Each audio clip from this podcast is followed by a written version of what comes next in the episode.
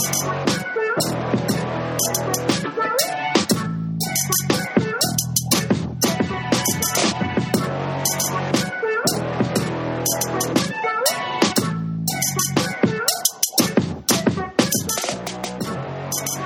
Welcome back. It's time for another Pick'em Rewind on the best college football Pick'em pod in the land. We're coming to you from BellyUpSports.com. He is Alan Denton. I am Thomas Black, and we are in the midst of Game One of the World Series between the Atlanta Braves and the Houston Astros. Alan, there is good news in the fact that we've got a lead for the Braves. Bad news that we're doing some recording here in the middle of the game, uh, but a hot start for the Braves certainly has to be feeling good.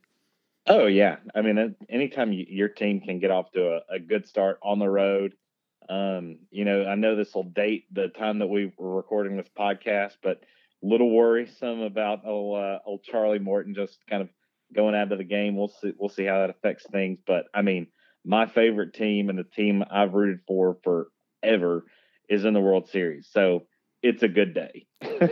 life is good for Mr. Denton, and life is pretty good in the contest. Alan, if you're ready for it, let's go ahead and jump into the rapid recap, taking a look back at week eight in the college football pick'em contest that we run here on the Blackout, and uh, we'll update with everybody with where we went with our picks last week and how we turned out uh, scoring wise. Let's wind it back, man. All right. For last week in week eight, Alan recorded 43 points, going six and four in his picks. The wins were Cincinnati at a 10, Ohio State at a 9, Notre Dame at an 8, Pittsburgh at a 7, Fresno State at a 5, and Iowa State at a 4. The losses were NC State at a 6, Air Force at a 3, UCLA at a 2, and Army at a 1. Alan, you dropped one position in the standings from a tie for 15th back to a tie for 16th, but you have 295 points as a whole, and you were sitting 19 points off the lead. Last week, you were 18 points off the lead, so you're largely in the same position. A fairly strong week. You have to be feeling at least reasonably good with week eight and the challenges it posed. Yeah, it, it felt like a play here or play there really swings it the other way, right? You know, I I clearly had things put in the right spot. NC State's the only one that I really swung and miss on, and obviously publicly swung and miss on it since that was a value pick. It turns out the odds makers knew what they were doing, and I think we joked about that um, last week that um, you never, it just Vegas always finds a way. Um, but I missed my three, two, and one game. Those, those are ones you take some risks on. Um, I'm keenly aware that I was 18 points back last week. And so it's like I've got to take some risk to get back up top. Um, sometimes those pay off, but hey, I'm okay with where I lost those games. That meant I was I was pretty much on it. Yeah, I understand. I think that your picks were solid. Of course, the score sheet turned out pretty well in your favor. For a recap of where I was, I only came away with 40 points last week. I went 6 and 4 as well, but my placement wasn't as good as Alan's. I had Ohio State at a 10, Cincinnati at a 9, Pittsburgh at an 8, Iowa State at a 6, Fresno State at a 5, and Notre Dame at a 2. The losses were NC State at a 7, UCLA at a 4, Air Force at a 3, and Army at a 1. Man, those uh those military academies were really hurting me as the week went out. I went from a tie for sixth, dropped all the way to 10th place. I have 299 points on the season, and I am 15 points back of the lead coming off of last week where I was 11 points back. So I dropped a decent bit, but I'm still not in terrible spot.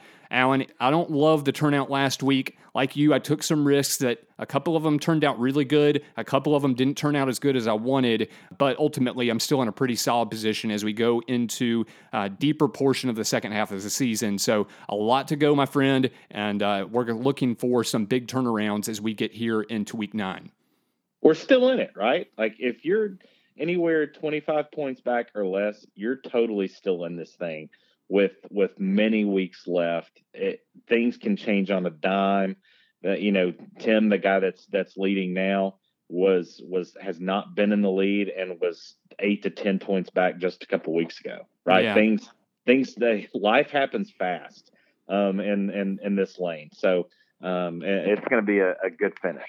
Yeah, I was even talking to a mutual friend of ours, Alan, just a little while ago. He's in the contest, and early on, he was in the middle of the pack in the Pick'em group. And I think if I'd tabulated it right, in the last three weeks, he's gained 19 points on me. He's sitting right outside the top 10. He's just one point behind me. So uh, there are some people who can have some quick, quick turnarounds, and it is worth it to stick it through week after week because all it takes is stringing together three or four really solid weeks, and you can climb past a whole bunch of people. Absolutely.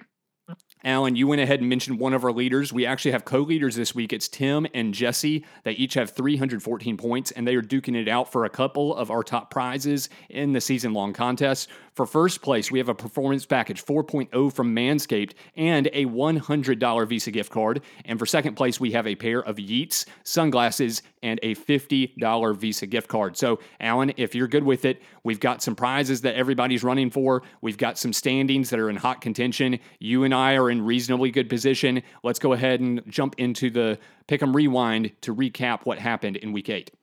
Yes, sir. All right, let's go ahead and uh, start with one of the value picks, Alan. This is one that we both were hot on. We took Pittsburgh over Clemson. That came to be true. I picked up eight points on it. You took seven. So the Pittsburgh Panthers getting some points for us in back to back weeks. Kenny Pickett was good again. He threw for over 300 yards. We saw DJU get benched for Clemson. A lot of things went down in this one, but even there were a couple of really key plays that happened in this game that I think made this thing maybe a little bit more comfortable for Pittsburgh than it would have actually turned out had the plays gone the other way. Yeah, agreed. Uh, I mean, this year and especially this game for DJU has as uh, here, excuse my dad joke, has been more like DJ Pooh. And um, Kenny Pickett is a first round quarterback. That's why we trusted them, right?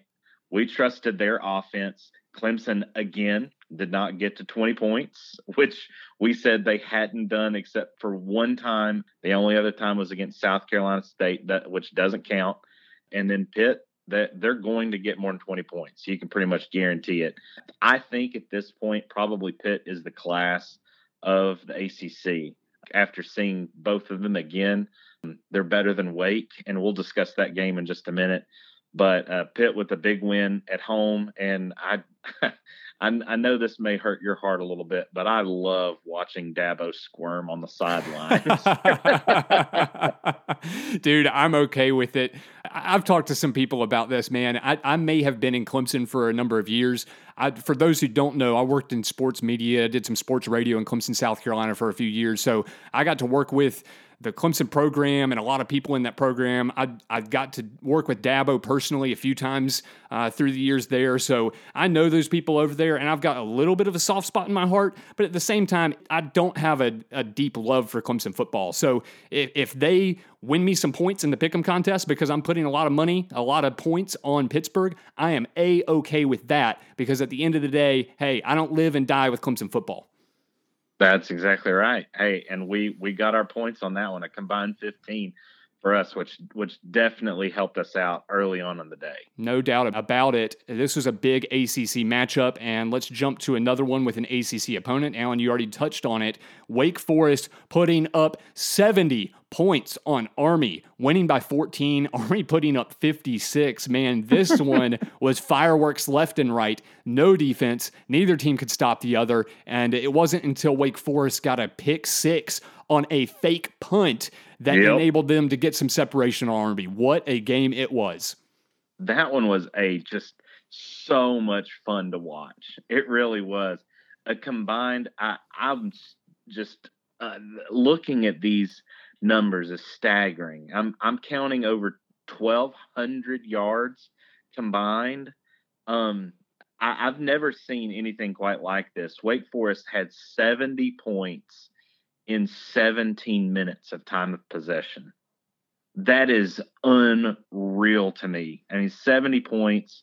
They just consistently went over the top. Sam Hartman is is just a, a rock star, but again, their defense is also atrocious. I mean, it's just absolutely atrocious. Now, Army is it's a hard offense to um to stop, but I, I'm I still think that this might have been one of those games going down the wire, if not for that pick six on the the fake field goal. If Army just has their normal offense out there, I think we may be talking about this game a little bit differently. I think we absolutely could have. And they were right there, man. They were scoring toe to toe with Wake Forest all throughout the game up until that third quarter swing with the pick six.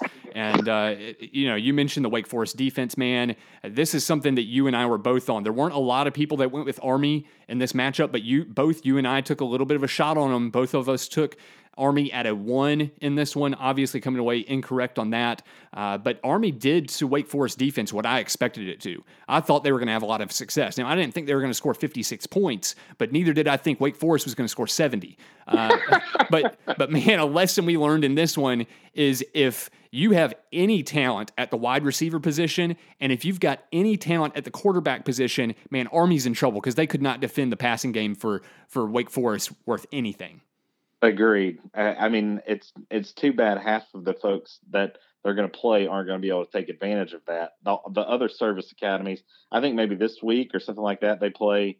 Uh, maybe they, they play Air Force or in a couple of weeks. You know, Air Force is not going to be able to take advantage of that because they they just they run the ball. They they run the triple option just like them. But uh, yeah, I mean, it, it's Wake Forest offense is very very good right? But I mean, they're not 70 points good. That that's clearly a just just bad, bad defense. Yeah, we had seen this on repeat now from Wake Forest multiple times in the pick'em contest. I think that's why both you and I were on Army in this matchup because we'd seen Wake mm-hmm. survive a game against Louisville, and we thought yep. kind of at the time, okay, that's kind of understandable. Louisville's had a good offense, but then they gave up big points and big yards to Syracuse, and it was kind of at that point that I started kind of getting off the Wake Forest bandwagon. And hey, they may have gotten some points in this game and won and won by 14 points, but I think this is another bullet point to the detriment of Wake Forest to me in my mind. I think you agree, and it's something to keep in mind as we go forward deeper into the season. Somebody's going to beat them. Uh, there, there's no way they're running the table with that kind of a defense. It's just it's impossible. Video game numbers from Sam Hartman 23 completions for 458 yards and five touchdowns. Jaquarii Roberson had eight receptions for 157 yards and three scores. A.T. Perry had six receptions for 146 yards and a touchdown. It was unbelievable that Army didn't ever get off the field defensively. Alan, let's jump over to one that we both got right, but we were both at different values on this one. Notre Dame coming away with a win 31 to 16. You got eight points on the Fighting Irish, a big score there for you. I only took Notre Dame at a two. I was concerned about this game, and man, if it weren't for an early pick in this game, if it weren't for a couple of turnovers from Southern Cal, a team that actually outgained Notre Dame in this game, I think we could have had a very, very close finish, maybe going down to the last possession or something like that. Uh, but I was also just wondering at the end of this game, where in the world was Jackson Dart? I heard kind of some rumors leading up into the game, like Thursday last week, that Jackson Dart was going to be available for this game, and the expectation was that he was going to play. That never happened. It continued just to be Kedon Slovis, you know, a decent quarterback going down the field, but then throwing picks, things like that. And yep. uh, and Fighting Irish came away with the win. Yeah, Kedon Slovis is perfectly meh. You know, he he he he does he, he he's like a Ford Focus. You know, he he may get you there, but you're you're not going to feel real good about it most of the time. Um, but I, the reason I, I pushed them up my board is I I didn't see Brian Kelly losing this game at home, especially. I would have I would have really struggled with with this game if if it were out in L.A but because it was um, up in South Bend, I, I figured Jack Coan and company with their running game and as good of a defense as, as they have, it's not as up to par of a defense as they've had the past few years, but it's still a formidable defense. Um, and and here's the here's the honest truth: nobody can stop Drake London. So that dude can play. Um, he can play for anybody, and will be playing for somebody and getting paid big bucks next year. Um, and, and, so that's the reason I pushed him up my board is I, I saw a lot of different scenarios and uh, in this game, and and the vast majority of them had uh, Notre Dame winning by at least a touchdown. Yeah, well, it certainly played out that way. It would have been to my benefit if USC had stayed closer and pulled off the upset. Uh, I took a little bit of a shot there with them, but man, it sure would have been nice if we had seen Jackson Dart on the field because uh, if, if he had been out there, I think that we possibly could have seen a, a different type of game go down. You know, at least not so comfortable for Notre Dame the whole way. Yeah, I would agree. That that would that would have looked and felt like a different game with with him on the field. Alan, let's move over to another service academy, one that we were both on. Both of us took Air Force at a three over San Diego State, but San Diego State comes away with a 20 to 13 win.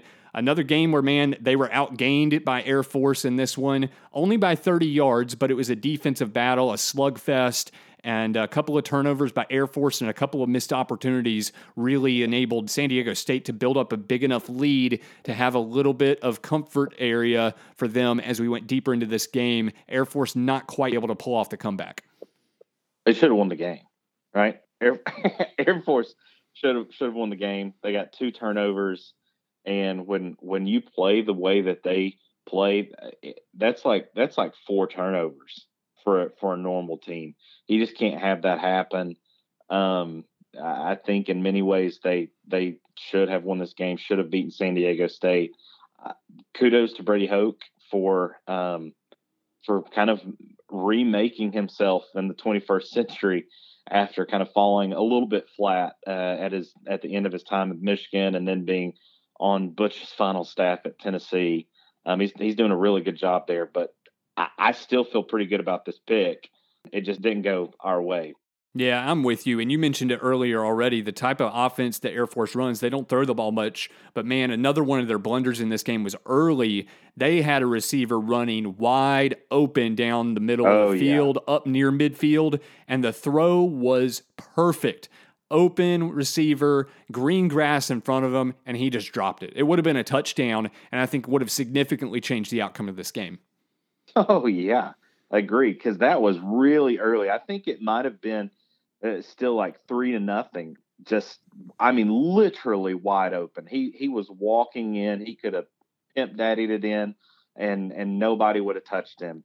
But uh, he he just dropped it. It was it was painful to see. Definitely. Alan, another one that we were both on the same side. Technically, we were on the same side in every matchup this past week. Uh, but one of my value picks that did not come to fruition was calling for UCLA over Oregon. Instead, the Ducks won 34 to 31. But man, this game was a roller coaster ride. UCLA mm-hmm. led 14 0.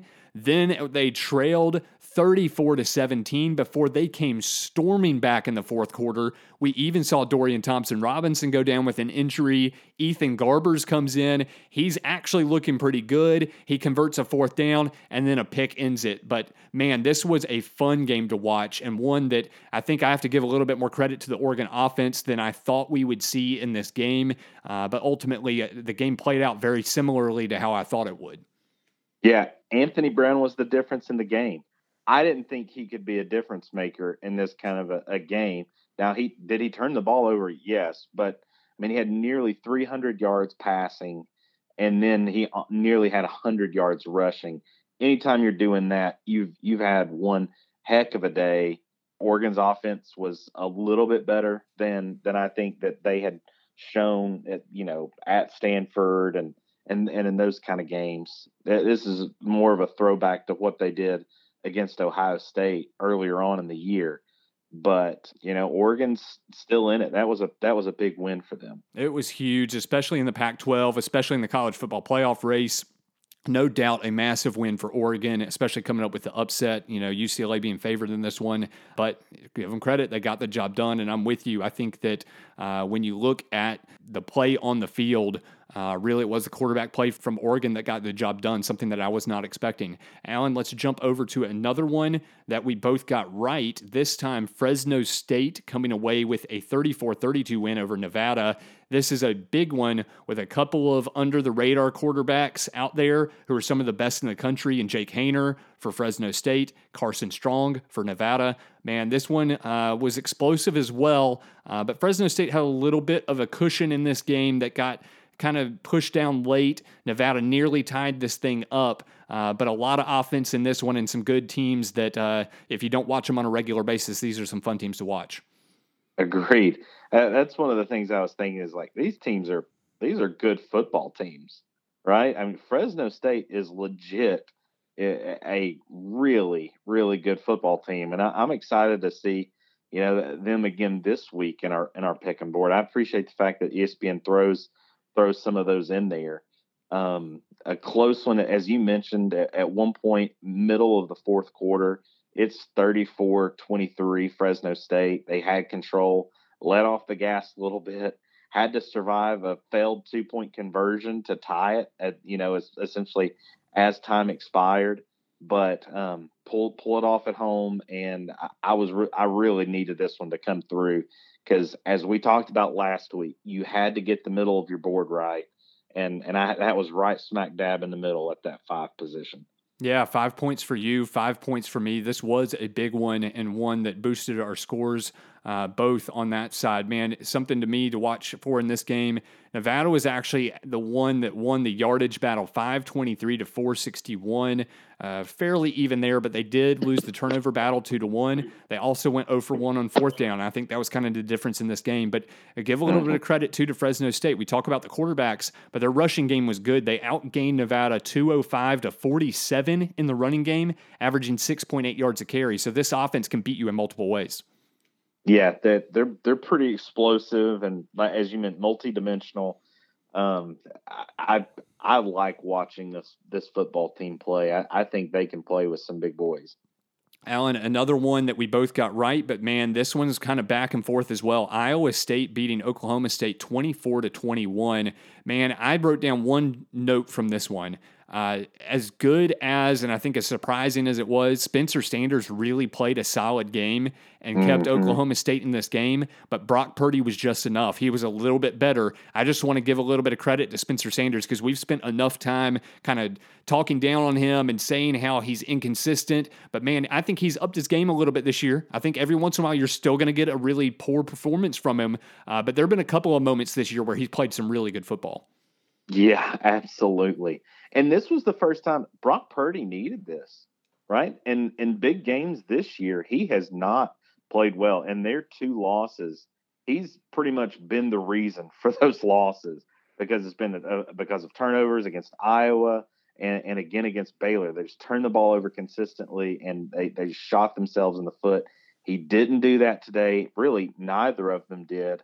Um, and both of them have been really turnover prone we thought the home field advantage would would give them an, enough juice and you know that that kind of helped propel them but this one was a a really fun game to watch. It certainly was and the, it was in doubt very much late into the fourth quarter as to who was going to come away with the win. Multiple lead changes in this thing even though it was low scoring a very very fun game to watch and uh, one that we saw a lot of different picks on you know with oklahoma state being a top 10 team Iowa State with a couple of losses. There were a lot of people in Oklahoma State, but rightfully so. There were also a lot of people that ended up picking the Cyclones. So a really fun game there. Alan, well, you mentioned it already with your value pick. One that you missed was NC State going for the win against Miami. Miami comes away with a one point victory, 31 to 30. This is one that I was a little bit softer on, and then I ended up putting a lot of value on it as well. I missed seven points on NC State. You missed six. Um, so I ended up going with your advice. I kind of bought into the exact same things, but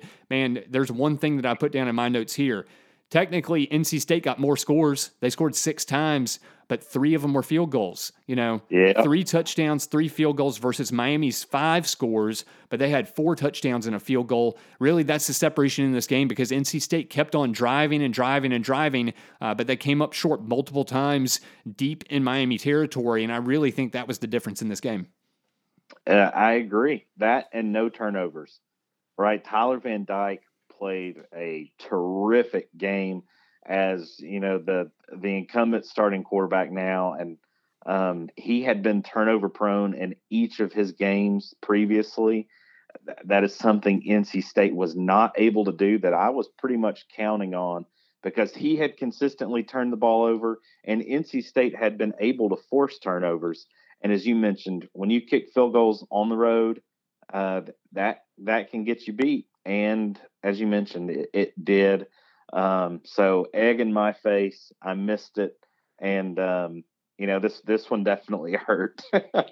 No doubt about it. Alan, only a couple more games to talk about. These did not hurt at all, though one was uncomfortable. Cincinnati over Navy 27 to 20, man, far closer than anybody expected. You had Cincinnati at a 10, not surprising Ooh. because they are the biggest favorite on our board. I took Cincinnati at a 9. I put them down just a spot in terms of confidence according to the spread, but Cincinnati was kind of in control of this game most of the way, uh, but it certainly was uncomfortable for the Bearcats. No, against what has been a, a pretty bad Navy team. Um, but anytime if you're not used to playing that that uh, offense, it, it's tough. It beats up on you, and and quite frankly, it it doesn't play into the just sheer athleticism of some of those guys on the Cincinnati defense, right? You know, it, it doesn't allow for them to just pin their ears back and and and play fast. They have to go over chop blocks, and it took them a while to to get settled in. But once they settled in, um, they that game was you know a 17 point game near the end of the third, but because they were Navy was able to get that ball back on an onside kick at the end, they had a chance to to come back and tie that dang game.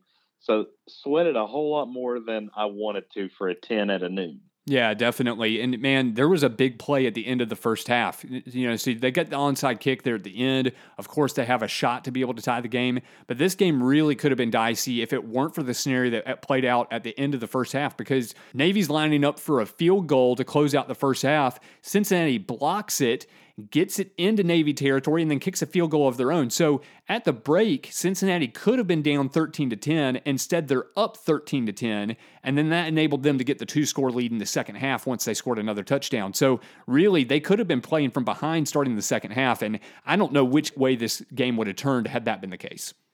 Yeah, exactly. That's one of those those things where it, it just it gets dicey and that's the beauty of of what some of these service academies do is they just milk the clock. They make every single possession really important. And in today's game, most of the time, each individual possession is not highly, highly valued because teams are going so fast. Yeah. Uh, and that a lot of the reasons you've talked about, you know, the triple option, milking the clock, all of these are reasons that I ultimately moved Cincinnati down from a 10 to a 9. I just thought you know, they've played some big games or they've blown some teams out not every team acclimates themselves to playing the triple option all that great. If they come out a little bit sleepy, and because of the style of play that Navy has, if they keep it to a condensed, low possession style game, I don't know that Cincinnati's going to blow them out by quite as much as people expect them to. So that's kind of the reason I took Cincinnati at a nine, and I I was comfortable, man, with with the game coming down late and Navy having a chance to potentially tie the game. I felt good about it because I knew there were a lot of people that had Cincinnati at a ten, so it felt pretty decent to me considering the fact that that the game was so close. Yeah, you might could have picked up a point. And when when you're at this level, like every point really matters. it certainly does. To cap it off, we looked at Ohio State just blowing the doors off of Indiana 54 to 7. And this is the one, Alan, that I took the Buckeyes at a 10. You had the Buckeyes at a 9. A lot of points gathered, but a 47 point win that was never in doubt past the first quarter. Yeah. I mean, they figured it out. Tom Allen has his team has struggled this year. They've got nothing consistently offensively. It, it's it is a great great struggle. They missed the magic of last year, but Ohio State's found the rhythm, and this didn't take long to be long over. Yeah, this offense has really been clicking for a few weeks now. I know Ohio State has not played top competition over the last month or so, but man, CJ Stroud has really got it clicking with his receivers. He threw for four touchdowns in the game. TreVeyon Henderson, the true freshman running back, is a monster. He ran for 81 yards on only nine carries and had two touchdowns man, they were resting players throughout this game, and it's going to mean a lot for them moving forward. The fact that this offense is moving the ball the way it is, the fact that CJ Stroud, I think, has really grown up at this point in the season, at least it seems so. We'll see against tougher competition here late in the year, but man, I think this Ohio State team is really rolling at this point. Yes, absolutely. Well, it's going to be interesting moving forward to see how they hold up against some better better defenses and better teams, but they they seem to have found their rhythm against a, a weak portion of their schedule. Certainly so. A couple other notes to give you is that uh, in this game between Ohio State and Indiana, Jack Tuttle, the quarterback for Indiana, left the game early with a foot injury. I think it came back negative on the x ray machine, but I think they were going to do some more tests with that later in the week. So if Indiana happens to pop up in our pick'em slate again this year, which I don't think is super likely. Uh, that'll just be something to watch with the quarterback situation there. And one that we missed earlier is that in that Notre Dame USC game, early in this one, Kyle Hamilton, the All American safety for the Fighting Irish, went down with a knee injury as he was trying to help defend Drake London. So that is something to certainly watch for this Notre Dame defense as we move on deeper into the season. Indeed. All right, Alan. Of course, as we move through week eight, uh, we had some great competition up at the top of the pack. We did not, however, have anyone walk away with a perfect score, which would have earned someone a $25 Visa gift card. We are still looking for somebody to walk away with a perfect weekly score, plus come away with the t- closest tiebreaker score for the game of the week on the ESPN College Pick'em. This past week, our co-leader Tim had 53 points, only missing Ooh. on the San Diego State pick. If he had gone with the Aztecs, he would have had a perfect 55 points. So a remarkable week for him and one that launched him into a tie for first place. That's how you do it. Just takes one really great week. Of course, you can always follow the show on Facebook and Twitter at the Blackout Pod. That is something that helps us out a lot. And you can rate and review the show on Apple Podcast if you'd like to support us and our work. Coming up next, Alan and I are going to record our Week 9 Pick'em Pod, where we give you two value picks each for the upcoming slate. And man, there are a bunch of games with tight spreads this week. So Alan and I are hopefully going to lock ourselves onto some really good value for you to help you guys in the contest and help you navigate your way to some of these prizes. So, Alan, thank you so much for your time. And uh, let's see if we can dig into week nine and figure out this crazy, crazy pick 'em board. let's do this thing, man.